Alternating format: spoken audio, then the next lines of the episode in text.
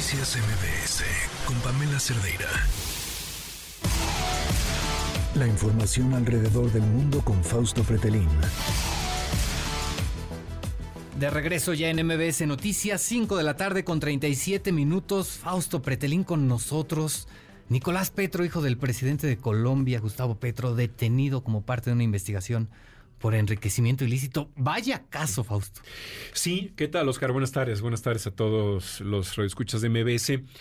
Es un caso interesante, es un caso entre la Casa Blanca y la Casa Gris, es un caso de una casa tricolor, por llamarle con la bandera de, de Colombia en donde yo digo que los pleitos entre las familias eh, son mucho más duros que entre los políticos. Sabemos que todos los políticos tienen un puñal en la mano derecha o en la izquierda y cuando menos uno espera u otro político espera, lo sueltan, ¿no? lo voy a tropicalizar mucho, pero, hasta en las mejores familias, Fausto. Hasta en las mejores familias, exactamente. Sin embargo, cuando una pareja feliz, como al parecer era formada la de Nicolás E. Petro, y Daisuris Vázquez, eh, Nicolás, el hijo mayor del presidente de Colombia, pues como toda pareja pensó en tener un patrimonio, en comprar una casa, y eso se dedicó un poquito antes de que empezaran las campañas electorales eh, recientes de Colombia, donde Gustavo Petro gana la, la, candidatura y la presidencia de Colombia, ¿no?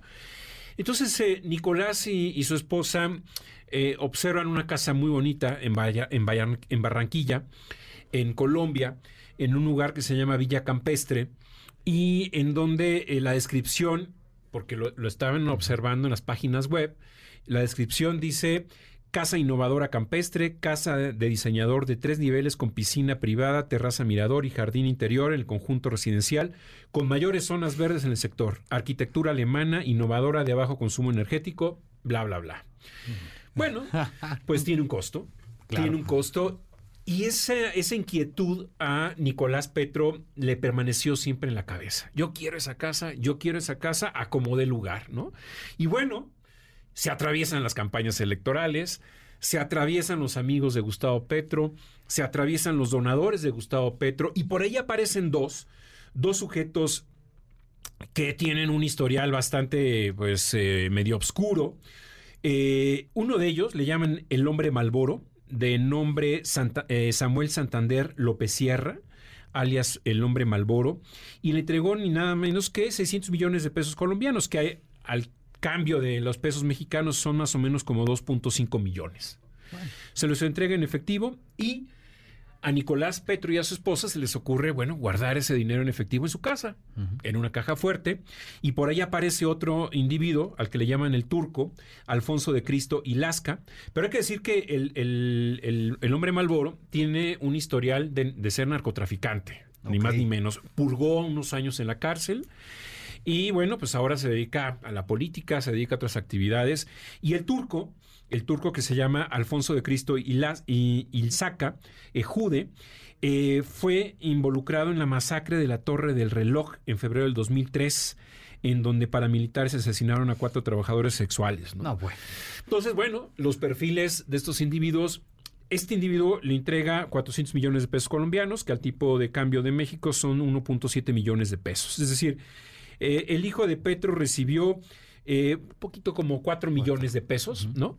Los tiene en su casa y dos días antes de la, de la segunda vuelta de las elecciones en Colombia, no sé si recibe una alerta o algo, se asusta, le escribe un WhatsApp a su esposa muy temprano en la mañana, le dice, guárdalos en, en maletas. ¿no? Oye, ¿cómo? Si, si son un montón de dinero, está muy pesado. Bueno, llama a tu papá para que nos ayude, etc. Involucra ahí a toda la familia, tratan de sacar todo ese dinero y mala suerte se pelean el feliz matrimonio entre eh, Nicolás Petro y Daisuris Vázquez, se pelean y una buena mañana del mes pasado, el mes marzo de este año, eh, Daisuris llega con la directora del semanario eh, Semana, el principal semanario político allá en Colombia, y le entregan nada, más 1.200 páginas con WhatsApps entre ella y su esposo de eh, un lapso que va entre el 5 de enero del 2021 y termina el 22 de enero del 2023. 1.600 páginas. Y simplemente, para decirte, eh, hay un ejemplo muy... Eh, o sea, la forma en que manejan este dinero es, absurdo. Ah, la mañana del 17 de junio, del año pasado fue muy complicado para Nicolás Petro, porque a las 8.20 de la mañana le envió un mensaje de la entonces esposa y fue cuando, cuando te acabo de mencionar, tenemos que sacar el dinero aquí urgentemente, le pidió a él, a ella, y le dice, ¿y para dónde? No sé, le responde Nicolás Petro, pero tenemos que hacerlo. Dile a Germán, dice Dai Fuentes, o a tu primo, le dice ella a, a su esposo, no tienen dónde, mételo en la maleta, mételo tú, esto pesa.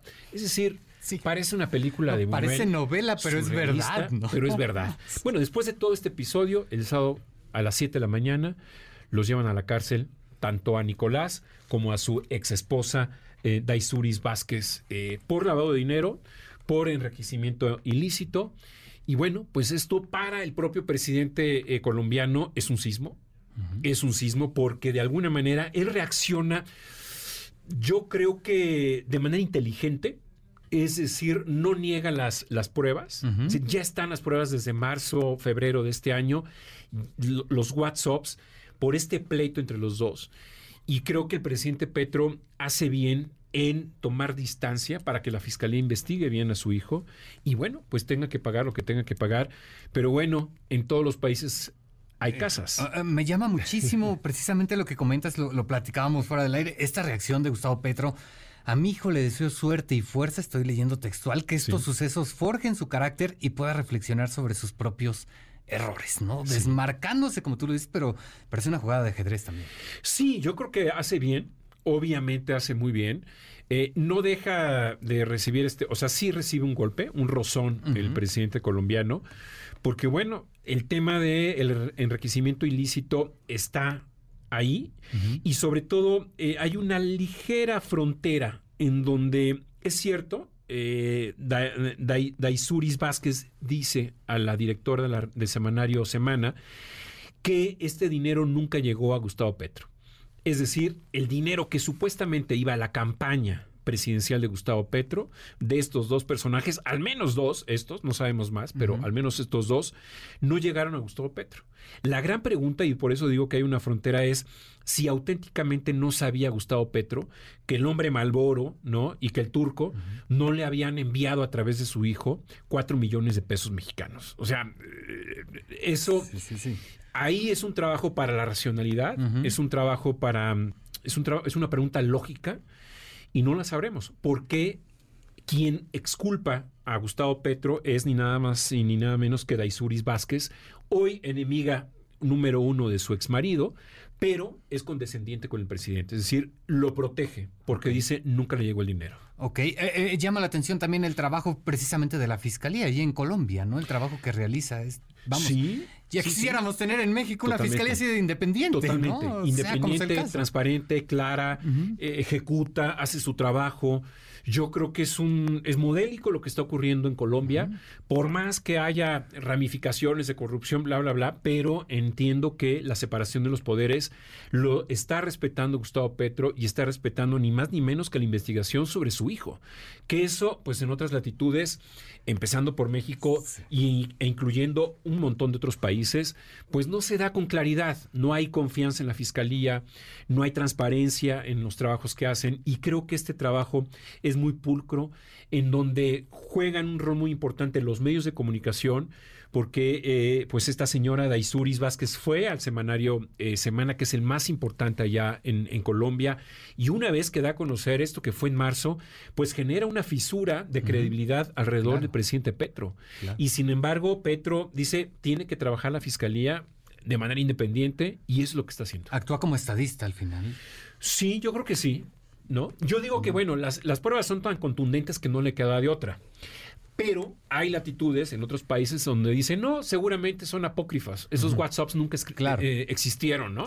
Digo, hay, hay maneras de, digamos, de sortear todas estas pruebas. Y quien quiere negar la realidad siempre la va a negar. Va a encontrar excusas para hacerlo, ¿no? ¿Hasta dónde puede convulsionar a, Colombia esto que está ocurriendo eh, al gobierno de Gustavo Petro ¿Hasta dónde puede llegar esta situación? Yo creo que lo que hace Gustavo Petro es bueno porque le da la vuelta, le da un giro.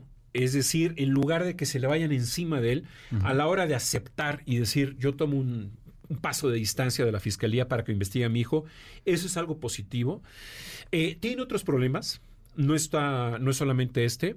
Eh, hay, hay, varios conflictos en donde, pues, eh, eh, su mano derecha, una que era su jefa de oficina, también está vinculado con, con algunos casos de corrupción se fue a, Venezuela con el embajador. Es decir, hay algunas cosas que tiene que arreglar, pero yo creo que el, este impacto directo lo sortea bien, lo maneja bien y vamos a ver hasta dónde termina porque pues es, importante eh, que haya esta separación. Yo creo que la, conclusión de este análisis es vital la separación de los poderes para cualquier democracia, vital hoy en América Latina que un país como Colombia sepa demostrar que hay separación de los poderes y nos, eh, nos esté dando el ejemplo. Una situación atípica. Fausto Pretelín, te agradezco mucho. Muy buena tarde, qué interesante este tema. Ya veremos qué es lo que ocurre en Colombia. Un saludo, Oscar. Buenas Hasta luego, buena tarde.